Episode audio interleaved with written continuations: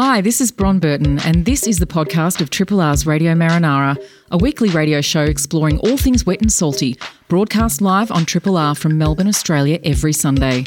Hope you enjoy the podcast and feel free to get in touch with us via Radio Marinara's Facebook page.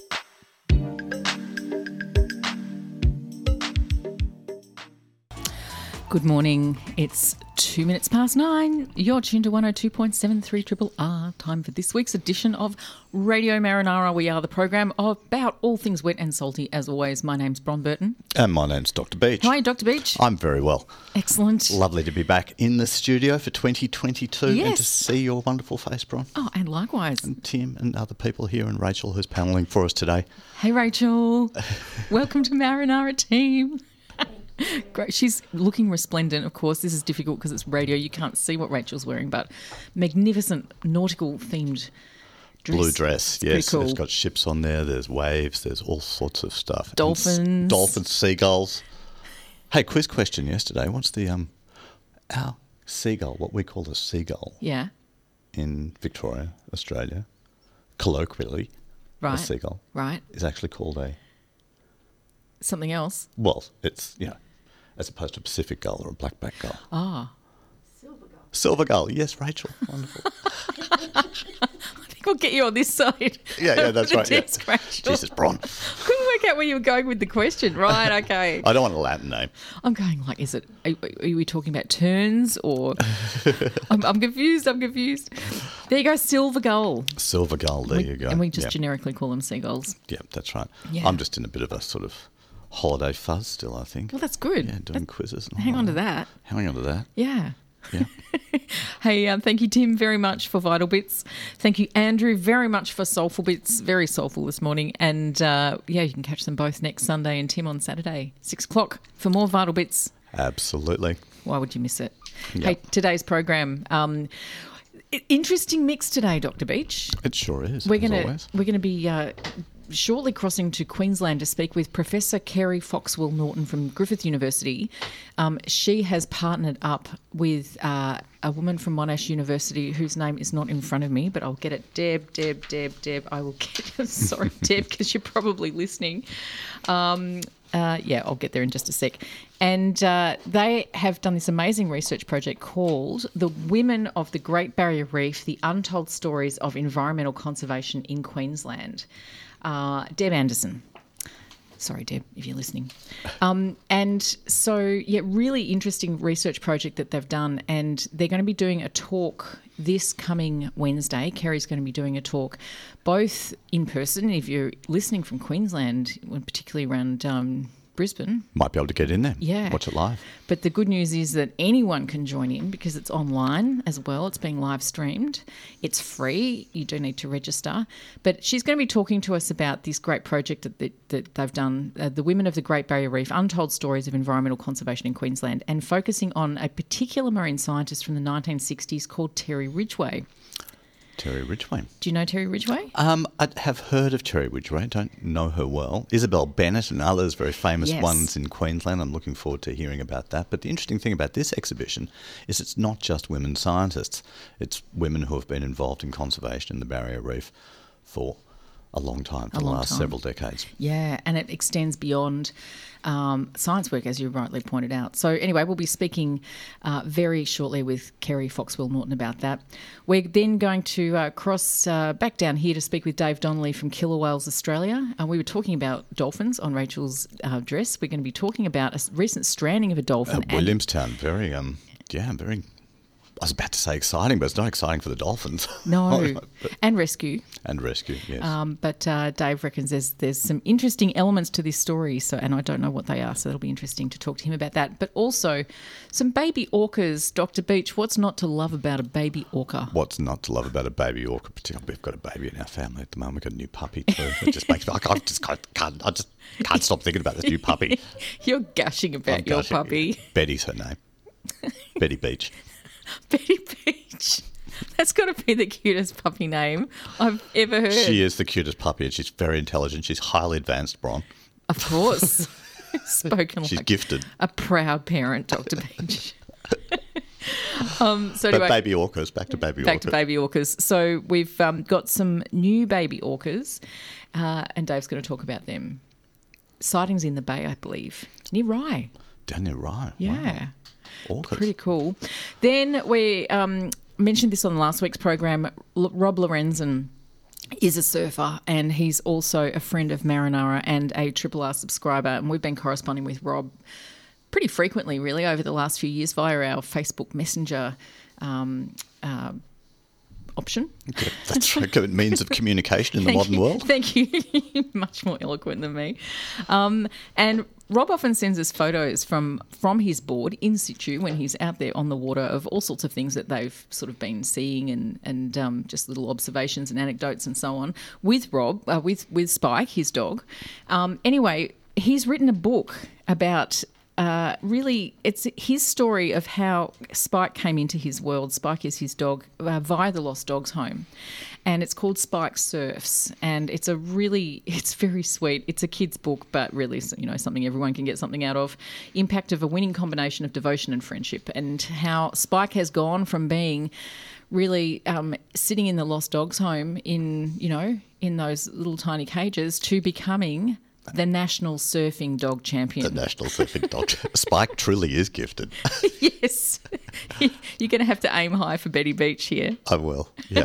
Anyway, looking forward to talking to Rob about Spike. Yeah. It's going to be fantastic. It's then towards the end of the show, depending on how much time we've got left, Dr. Beach doesn't mind getting squeezed to the end.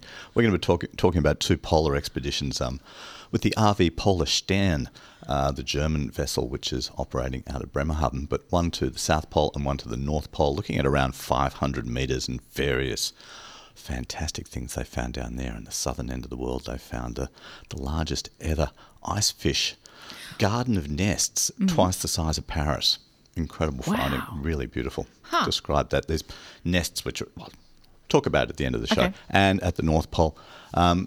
Very interesting article in the ABC alluding to this paper, which was published in Nature Communications, where they have discovered the secret of how a beautiful sponge garden up in the Arctic, again, vast expanses of it, no idea how it was surviving there in these normally very nutrient-poor waters, but the mystery has now been solved as to how we have these wonderful sponge gardens up there.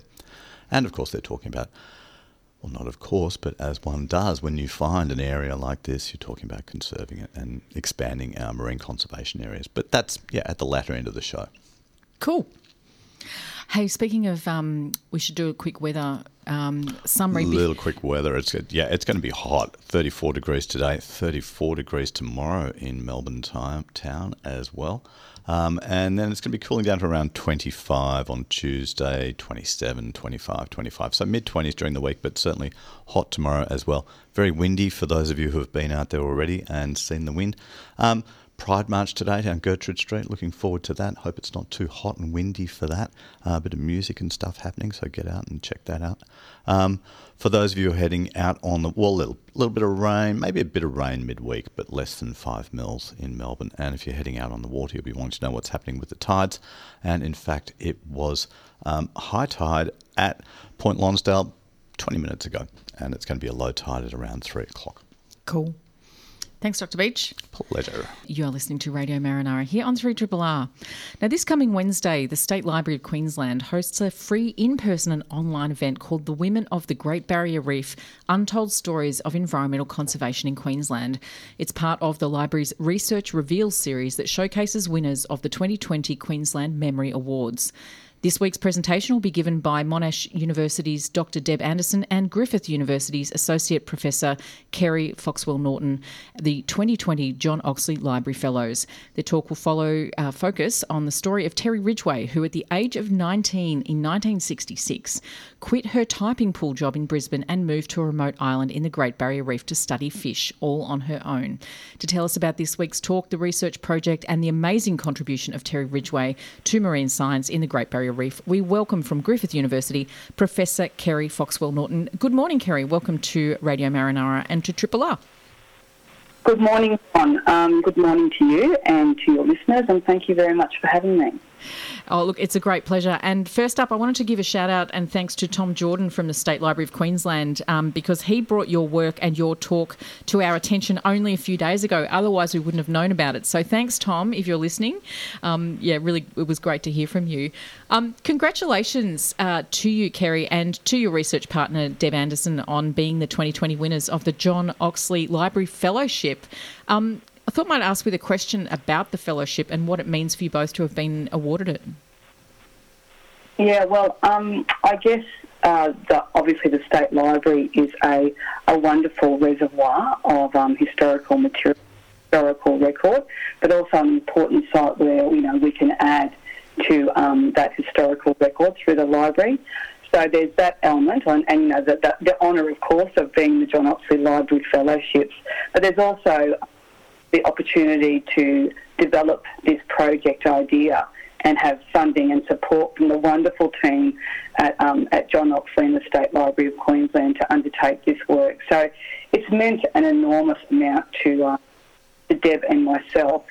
The Great Barrier Reef, often a lot of the funding, well, the vast majority of the funding goes to really important science work on the Great Barrier Reef. So as a humanities, art, social sciences scholars, we often struggle to find support for work that brings different ways of knowing the reef to reach scholarship. So it has that, you know, broader impact of funding has humanities, arts and social sciences scholarship. So a lot of things, Bron. And it's a really important puzzle piece that this work has really created, isn't it, when you think about it? It's all this amazing work that's been done by, as the project title says, Women of the Great Barrier Reef, Untold Stories of Environmental Conservation. What did you seek to do with this work? How did it all begin when you sort of had the idea? How did it all start? Well, I was working on an article with a colleague in Tasmania, Libby Lester, about the different sort of media context for the Save the Reef campaign in the 1960s and the more Fight for the Reef campaign. And in doing that, Judith Wright, in her book, The Coral Battleground, credits Barry Wayne with his faithful coverage as bringing the Save the Reef campaign to the national. And so I'm madly, you know, Googling Barry Wayne, and I happened to come across these articles that only appeared in these sort of obscure regional US United States news about this girl Robinson Crusoe, as he was calling her, Terrie Ridgway. And Terrie had left her, according to Barry, typing pool job in like late 1960s Queensland. A particularly difficult time in Queensland's history in terms of, you know, its progressive politics on women in that Bjelke-Petersen era. And left her typing pool job and gone to live in a remote Great Barrier Reef island to think and study fish. And I was reading about Terrie at the time, and, you know, the first thing was, who the hell is Terrie Ridgway and where did she go? You know, what happened to her? And then the second question is, and who are our other women of the reef? You know, and what stories have they got to tell? So that was the genesis for that project idea, and then joined by Dr. Deb Anderson, who is kindred and who is passionate and dedicated also to this project and really understands. So together we formed this team of researchers who are gathering those stories and bringing to the library and more broadly to our understanding of what is and what's happened on the Great Barrier Reef. Kerrie, it's Dr. Beach here. This is a wonderful exhibition you're putting forward. So often these stories are lost and people just don't know about them. As you said, you had to pick this up. You picked this up from a US journal or a US magazine or something. And there's other characters as well, aren't there? I know that you're talking about, so Terrie Ridgway, Isabel Bennett, another one of my heroes, the Barrier Reef. It's a really wonderful thing. I'd love to be getting up there to see it in person, but of course we can do it. It's virtual as well, isn't it? The Great Barrier Reef, to go and see the Great Barrier Reef virtually. But no, sorry. The talk on Wednesday. The talk on Wednesday, the exhibition, yeah. So the slight confusion, excuse me, it is Sunday morning. Yes, that's correct. You can watch, you can tune in online. And this is, the State Library of Queensland have, allowed us to progress this project to a point where we are speaking at the State Library of Queensland Research Reveals events. I'm speaking to you this morning. And so, in terms of progress and allowing us to further this project, it's just been absolutely invaluable. I really cannot express how grateful we are for the John Oxley Library Fellowship and what it has meant for this work. When you started with the work, Kerrie, were you aware of how many women had been active in marine science and conservation through the 60s, particularly on the Barrier Reef? Well, I mean, that was the question that sort of prompted the exploration, and I can assure you that by now I am more than aware of the many marine scientists who have been involved in the care and conservation of the Great Barrier Reef and made extraordinary contributions. But I guess part of the rationale for the Women of the Reef is to highlight the achievements of women in domains that are traditionally and have been dominated by male voices. And the places of industry, politics, and science, and there's no surprise there. So, to bring their voices and their stories to the Great Barrier Reef in ways that celebrate their expertise and their authority, but their whole life experience is about the Great Barrier Reef and much, much more. The Great Barrier Reef carries a lot of our cultural imagination, and bringing the achievements of scientists and all those other women, the poets, the authors, the artists, the bureaucrats, the politicians, the cane growers, the spearfishers to the Great Barrier Reef means that we begin to tell and think about the reef a little bit differently. And I'd argue that that's critical at this point in time. Now, can you tell us a little bit about Terrie Ridgway just in the couple of minutes that we have left, so people can have an understanding of what they can expect if they go along to your presentation on Wednesday? Terrie Ridgway. So I the project gets up and one of an ABC journalist, Shelley Lloyd, finds Terrie, ironically enough, because I hadn't Terrie spelt with an IE when my own name, Kerrie, is spelt like an with an IE, so you think you're smart and then you're not. And anyway, so she's found Terrie, and I find myself, after 5 or 6 years going to people, do you know Terrie Ridgway? Do you know, looking and going to the Fryer Library and all these libraries. I'm on the phone with her, and she's everything. She's everything. She's better than I could have imagined. She is fierce, she's intelligent, she is passionate, and she has spent her entire life committed to the protection of ecologies. At one point, the reef, she sailed the reef for, reefs and oceans for 20 years after her experience of being on Northwest Island, which was that remote island that she lived on for a time. And she continues that fine, passionate dedication to environments and ecologies and nature with her current work around taking care of flying foxes. So, there's a wonderful story there about Terrie and how she came to Northwest Island and why she left. And, I'm looking forward to telling that story on Wednesday night, and a whole host of other stories. And, Bron, what happens, though, what I'm finding, Deb and I are finding, is that the more stories we collect, the more you begin to notice synergies and things that these stories have in common. And as part our presentation on Wednesday night, we're going to begin to tell Terrie's story, but how the threads of women of the Great Barrier Reef have become connected in that storytelling. It's quite wonderful, and I'd like to think that. And how symbolic, given the nature of the reef itself. There's a really nice sort of parallel narrative running here. So it's the presentation is called Women of the Great Barrier Reef. It's presented through Eventbrite. You can pick up tickets. The tickets are free. You just don't need to register, so you can get the appropriate link so that you can join at the appropriate time. So this coming Wednesday, 16th of February, from 6 till 7. If you're listening in Queensland, it's at the State Library, Auditorium 1, Level 2. for those who might be listening in Brisbane. But for everybody else, you can pick up those tickets through Eventbrite. We'll put a link to that on our Facebook page and make it nice and easy for people to find. Thanks, Kerrie. It's been wonderful speaking with you, and all the very best and good luck with the presentation on Wednesday.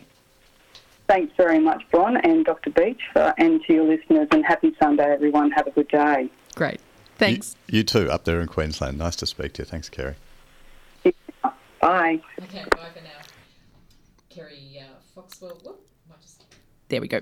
Kerrie Foxwell-Norton from Griffith University, Women of the Great Barrier Reef. Listening to Radio Marinara here on 3RRR. Without further ado, we are now going to be joined on our program by Dave Donnelly from Killer Whales Australia. Good morning, Dave.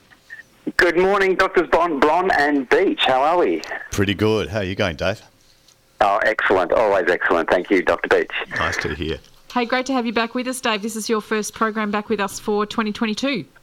It certainly is, and it's very exciting to think that 2022 is going to look a lot brighter than our previous couple of years. So I'm very excited to maybe even come into the studio sometime during the course of the next few months. Yeah, we would love that too.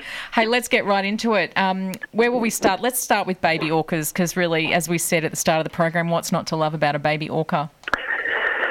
Exactly. Look, killer whales on the east coast of Australia, as we've discussed before, are extremely hard to study. They're highly mobile, they're always moving around the place, and they cover vast distances. Of course, the ocean is quite big. I think you've probably already noticed that.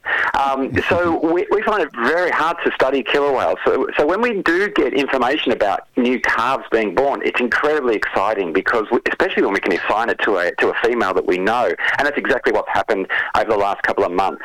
We've had at least one new calf born, which was filmed just off Ryback Beach, actually, which is very close to home. How exciting. How was that moment for you? It's fantastic. I mean, obviously, as people who study animals, we always want to know more, and we can never get enough. And I can't quite tell you who the mother of that calf is, unfortunately. But the story is not the same for the second calf, which was born the previous year. And one of the things with cetaceans, whales and dolphins, is that the first sort of 3 years or so, particularly for small odontocetes or toothed whales and dolphins, they're really critical in terms of survival. And it's not always the case that they survive through that first 1 to 3 years. So when you see an animal that has survived and is doing well, it's incredibly encouraging, particularly when we see over in WA a couple of records of calves not quite making it through that first 12 months and looking pretty poorly. But we're very, very lucky to say that a female known as Square Notch, we've actually got Square Notch 1, 2 and 3, but Square Notch 1 showed up almost where she was photographed the year before with the newborn calf, with the same calf doing exceptionally well, putting on weight and looking great. So we're really excited by that. Dave, I was just about to ask you, how do you recognise the calves from year to year, from the whales from year to year? But I think you've answered my question with the name Square Notch as a quite a descriptive moniker. Absolutely. She's been a regular to the Portfield Heads region. Every summer we get a report, maybe not every summer, but certainly regularly. We do see her show up along the coast here. And the calf itself, it's a good question, Dr. Beach, because calves, as we all know, they change so much in a very short period of time. But what we do know about the killer whale calves, is their eye patches stay the same shape. So what we've got here is an animal with an eye patch we can use, because the head was above the water in the first photograph, and 1 year later the head was above the water in the next photograph. So we're able to say there were three features. The dorsal fin looks similar, the eye patch is the same, and it's with the same adult female. So three features means that we're pretty confident that's the same calf. In fact, we're very confident. That's so cool. Hey, can we move on to talk a little bit? Put a photo of that on our Facebook page too if people want to see it. The image that I used was of the calf you mentioned that was born in about 18 months ago. So the photo was taken in the waters of off Tasmania somewhere. So, go and check that one out. Can we talk a little bit about this dolphin stranding off Williamstown? Is that right? Yeah, that's another interesting one. This time of year, we expect the bottlenose dolphins that reside in Port Phillip to be in the southern reaches of the bay. It doesn't mean they can't stretch into other areas, but for the most part, they're in the southern reaches of the bay. This animal, to my understanding, I didn't attend this stranding, was a very old-looking animal. It was floundering in the shallows at Williamstown and was found by a kayaker, I believe. My understanding is a response was initiated through DELP, which involved Parks Victoria and the police, water police, I'm assuming, whereby they were able to refloat that animal with the Marine Rescue Unit at Melbourne Zoo and get that animal off the mud banks. Now, I guess the question we have around this is that we need to use this as a learning opportunity. One, techniques, of course, is a very important thing to consider when we're moving into the future, but also who is this animal? Which one is it out of our population? Is it an old animal that's not doing so well? Is it a young animal that's chase some prey into the shallows? What was its health like? How long was it in care? These are sort of questions that would be really great to know the answers to apply to our knowledge and understanding of dolphins in Port Phillip. So what we're hoping to do from here on in is to bring that information together, assign it to the animal in the catalogue or the photo identification catalogue, if in fact it is in there, and then we can sort of track its movements if it does survive this event. If people do find a dolphin stranding or a dolphin in distress, what's the best thing that they can do, Dave? The best thing you can do is ring the DELP Whale and Dolphin Emergency Hotline. I don't have the number in front of me right now. I should have, shouldn't I? It's a 1300 number, but if you look up on the DELP website, you'll find the Whale and Dolphin Emergency Hotline, and that's for entanglements and strandings. It doesn't include things like seals, but it does include whales and dolphin strandings, entanglements and vessel strike. We'll look that one up and we can make an announcement on that. I know we've mentioned it before on the program a while ago, but we'll look that one up and we can announce that one. Hey, thanks, Dave. It's been great catching up with you, and look forward to doing it again really soon, and as you say, hopefully get you in studio sometime before too long. Love to do that. Looking forward to it. Okay. Thanks, Dave. Bye for now. Good night. Goodbye. See you. Cheers, guys. See ya. Dave Donnelly there, Killer Whales Australia. Very cute. Yeah, killer whale. Baby killer whales. They're so cute. And good story about the dolphins getting rescued off Williamstown. Yeah. Really nice to see community efforts there and people alerting the relevant people. And as you heard Dave say, if you do see any animals in distress, particularly cetaceans, call the DELP phone number, which is, we actually have now, which is 1300 136 017. Thanks to Rachel for bringing that up. Cheers. Thanks, Rachel.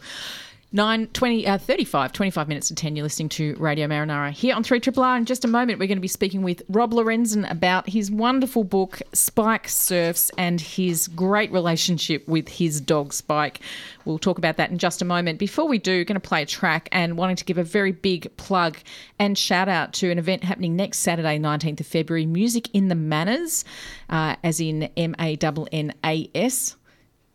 Not as in large house, as in watch your manners. Not watch your manners, but as in a big house. I think manor gums. Oh, MANNAH. Sorry, I was. Yeah, you said that. See, MANOR. That's a few ways that manners. Yes, yeah. Manor gums in the man. Yes, in manor gums. Music in the manners.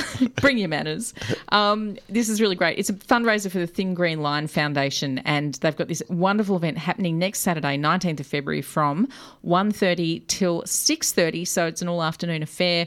Live music event featuring celebrated artists Dan Sultan, Nikki Bomber, plus local acts, Carissa Nyalu, Marty Williams, who we love and is a big friend of Marinara, DJ Centipede and the Earthworm, all performing amongst the Manigums on a beautiful property in Balnarring. Funds raised will go towards a music program for Matu Rangers in the Western Desert. Tickets are limited, so make sure that you book now. I will put a link to that on our Facebook page. And wanting to play some Dan Sultan, who will be playing next weekend. What a wonderful thing to do next Saturday. Go and sit under some gums and watch Dan Sultan and Nikki Bombo and all the other great artists playing. Sounds beautiful. Now, surfer Rob Lorenzen was on the lookout for a new companion when he arrived at the Lost Dogs Home in North Melbourne and met Spike, a misunderstood dog down on his luck and just looking for the right person to come along and help him reach his potential. Well, Spike went on to not only become Rob's best mate, but his surfing companion and ultimately a national dog surfing champion. Yes, you heard right, there is a national dog surfing championship, but more on that in a minute.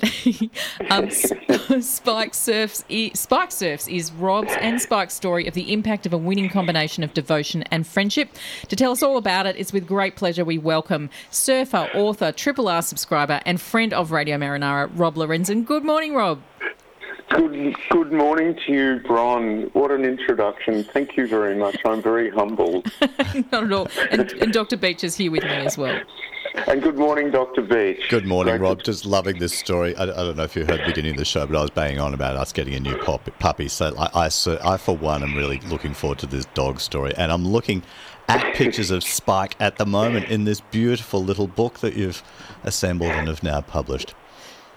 Thank you, Dr. Beach. Yeah, thank you. It's been an interesting challenge, and I'm really proud and to have the opportunity to tell Spike's story, and it's an interesting one, and I really do feel a pride in Spike, and that he has a story to tell, and it's one that is of interest to very young children, young learners, and all of us. It has some great life lessons in there about dogs and pet ownership, rescue animals, courage, love, and companion animals, and surfing.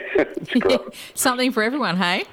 Exactly. Yeah. Thank you. And ultimately, this is a story of hope, which we need right now. And, everybody needs hope. I think, often try not to talk in universals, but I think that is one that we can absolutely say. Wanted to give some background for our listeners, because you started corresponding with us via our Facebook page some years ago and telling us about some sightings of the things that you and Spike were both seeing on your board from around the bay when you've been out paddling. And I was having a look through the archives. You sent us a photo of a sunfish a few years ago that you spotted. Yes, actually, that was down at that was a stranding at Malakuta. We ventured down there in mid-2020, just out of one lockdown just before another, and Spike was wandering up the beach, and he's very curious. He's like me, and he ran up ahead because there was a very strong smell of something on the beach, and there was the big stranded sunfish, its eye, its mouth open, and I just caught up, and Spike was just looking at the animal in its eye. The sunfish was on its side. It was stranded at the high tide line, and he was kind of stroking and exploring the skin of the sunfish, its very rough texture, and kind of looking at me and saying, it was very interesting, yeah. And I must thank you and the Radio Marinara team, because during the lockdown, you kept me informed and interested in marine life that was outside my 5-kilometre lockdown microhabitat little pond, and you kept us all informed and interested, and I'm very grateful to you and the Marinara team for that, Bron. Rob, it's our complete pleasure, and it's so lovely for you to say that. Thank you very much. But, yeah, for us it was a bit of a fillip as well to get us all through lockdowns. That's right. Hey, Rob, let's get into Spike's story, which is really the subject of this gorgeous book. Can you just talk us through how you met Spike at the Lost Dogs Home? Well, I was very keen to have a companion animal. My son and I, we'd agreed we wanted a dog, and we'd been to various shelters, and eventually we ended up at the Lost Dogs Home, and there are many, many dogs there. I think they'd adopted out about 127 dogs that weekend. It was some kind of record back then. That was 12 years ago. And we came across this one particular dog that was very enthusiastic, sort of jumping, sort of saying, look at me, look at me, look at me.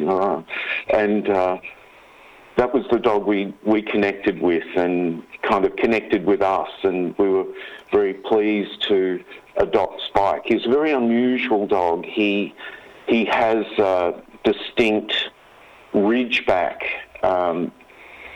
fur line on his back. It's quite distinct, and I think it's probably something that maybe put people off. He's not a purebred dog. He's a mixture of many breeds. It looks like Border Collie, Staffy, Arab, but he's got this big, distinct ridgeback, and as I over the last couple of years later, I started to realise perhaps he's part penguin because he really took to the water. He's a very interesting dog. He just had to be everywhere we were. He was a very insecure dog at first. He was probably spent a lot of time at the dog's home, probably not a popular choice for many people because he's a cross, and he showed loyalty, but he also showed a fear of being left alone on the beach whenever we went swimming. He would stay on the beach. Then after a while, he started to venture into the water, and to our surprise, he started to swim, and one day he got off the leash when we were surfing, and we were looking for him desperately on the beach, and there he was out in the surf, looking out the back. I think we were out the back at Shoreham's, at the Pines, and there he was sitting up on someone's surfboard and someone bringing him into the beach. It was quite extraordinary to see. And was it at that moment that you realised that he could actually surf, that he had the ability to actually stand on the board and ride on a wave? Well, whenever he saw a board on the beach, he would go and stand on it and start barking. That was the thing with the helicopter tail wag. So then I had to buy him his own surfboard, of course, and put grip on it. So it was quite a transition. It's a fabulous thing to then be able to go surfing with your buddy and watching him watch the surfers, and And one thing led to another, and we surfed many places. I became very interested in... Well, I've been looking through the surf mags and seeing, there's a dog surfing competition up at Noosa. Hey, maybe we could go check that out. So we entered, Spike was accepted, and he was the mystery dog from down south who surfs the mystery breaks of the Great Ocean Road. It was a fabulous story, Dr. Beach and Bron. Yeah. He's a dog from Bells. Yeah, exactly. Oh, no. Rob, I'm looking, as I mentioned before, you've got this beautiful little picture book which you've put out, which I want to ask you about how I can buy one later on. But I'm looking at a picture now in the middle, and it's a lovely photo of Spike on the board with you as well. And there's not only pictures, but there's a few of Spike's words you've put in here as well. So I prefer to be in front of Rob just so I can look after him, but he hates my bum in his face. Sometimes Rob stands on my tail, but I don't mind. We're together. That's true, Dr. Beach. When I started pushing him on waves, I got really sick of having to swim down the beach, maybe 200 or 300 metres down the beach to retrieve him and bring him out. So I tried to get on the back of the board lying down, and of course Spike would want to be in front. He'd put his tail up and rub his thumb in my face, and it's not terribly hygienic. But Bron is doing this beautiful wincing look on her face. I think we all know what you're talking about. But tried to use words that are suitable for children and early learners, reluctant readers. There's big font speech bubbles, and tried to make it good for the youngsters and for it to be inspiring.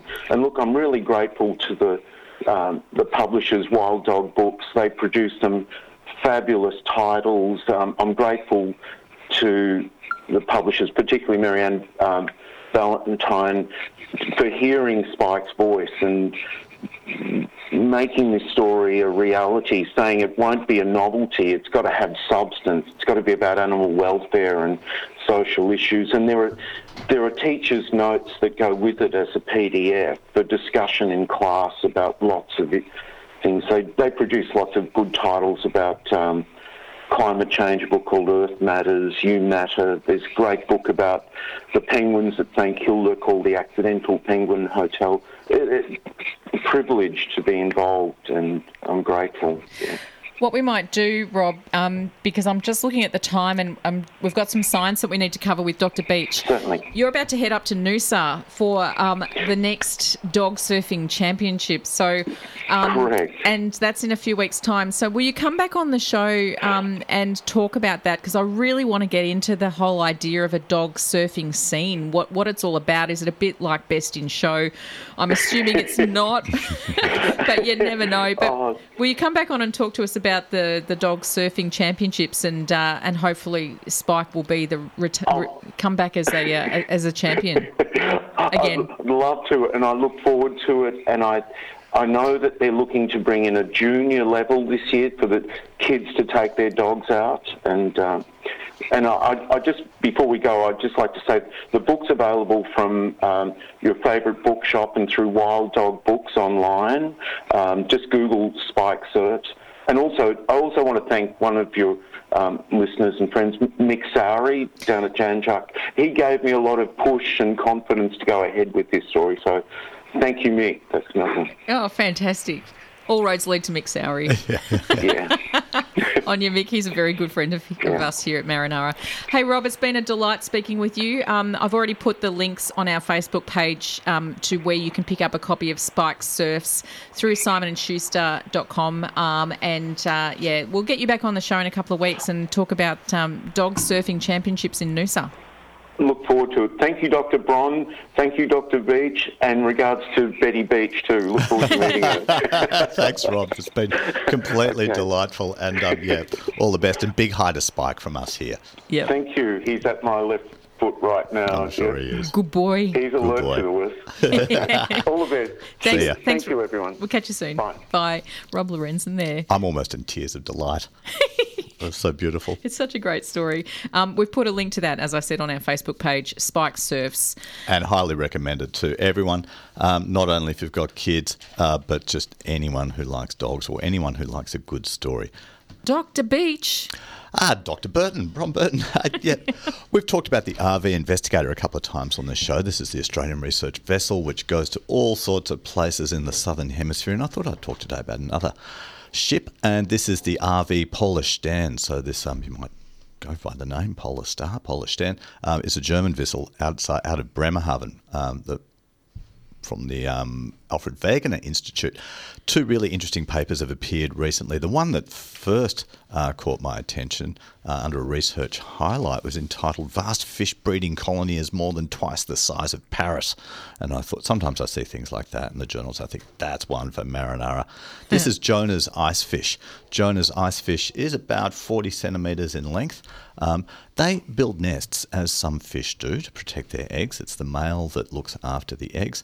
Female deposits the eggs on the seafloor, and this is around 500 metres below the surface down in Antarctica. So Jonah's ice fish, as you imagine, lives deep in the southern extremes. Side sand schooner, we have wrecks on this show, talking about archaeology, looking for wrecks and all of that.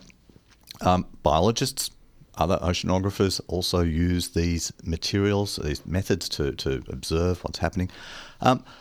They were looking at this particular area, the people on this ship, on the RV Polarstern. This was a few years ago, and they were particularly interested in a trough in the Weddell Sea where there was a 2-degree increase in temperature compared to the rest of the surrounding area. I won't go into why the temperature is a little bit warmer there, but it's a natural thing. And they thought, look, what's down there? Stuck the observation material down there and were really surprised to see this colony of ice fish. Huge colony, twice the size of Paris. They reckon there's 25 million of these nests there. And Bron and I are looking at one of these videos at the moment, and you can see this. This was recently published in Nature. So if you go to Vast Fish Breeding Colony is More Than Twice the Size of Paris, you will get it up, and you'll see this video where they're showing these dinner-shaped, kind of large dinner plate sized nests from above, and you can see the fish in the middle and they're protecting their eggs. But it's a really beautiful thing, fantastic example of what people can see when they look. This is a hitherto undescribed, unknown colony of ice fish, something which is very important to protect, particularly as we head towards increasing temperatures over the globe. Just really quickly, I know we've only got a minute left, but there was also a paper appearing in Nature Communications from the or Current Biology, I think this was, from this same group looking at a sponge garden in the north. But you can all go to the ABC, and I'm going to give a bit of a plug here for the ABC. Nick Kelvet, K-I-L-V-E-T, wrote a wonderful article about this on February the 9th. Because I can hear the music in the background. But yeah, been a fun show today. We'll have a look at that and put some links to that on our Facebook page, I reckon, Dr. Beach. So fish breeding colony twice the size of Paris in Nature and... Actually in Current Biology, but alluded to in Nature. All right, no worries. Hey, thanks, Dr. Beach. Pleasure. That was great. Thanks to all our guests today, Rob Lorenzen, Dave Donnelly, Kerrie Foxwell-Norton. There's a whole bunch of links already on our Facebook page. We'll put some more up. And on next week's program, Farm will be in along with Rex, and we'll be speaking with Prue Francis again about ocean literacy. She's got a series of segments coming up this year talking about the different principles of ocean literacy and covering one each time. So really looking forward to that. And thank you so much, Rachel, for panelling for us today. And thank you, Dr. Beach. Always a pleasure. Stay tuned for Radiotherapy. Prudence Dear, Panel Beater and Dr. Nick will take you through to 11 when Dr. Shane and his crew will take you through to 12 when Cam and Matt will take you through to 1. And on we go through this wonderful day of Sunday programming here at Triple R. Enjoy the day. It's going to be a hot one. Just try and stay cool. Catch you next week for more Marinara. Bye for now. Hi, this is Bron Burton. Thanks for listening to the podcast of Triple R's Radio Marinara, a weekly radio show exploring all things wet and salty, broadcast live on Triple R from Melbourne, Australia every Sunday. Hope you enjoy the podcast and feel free to get in touch with us via Radio Marinara's Facebook page.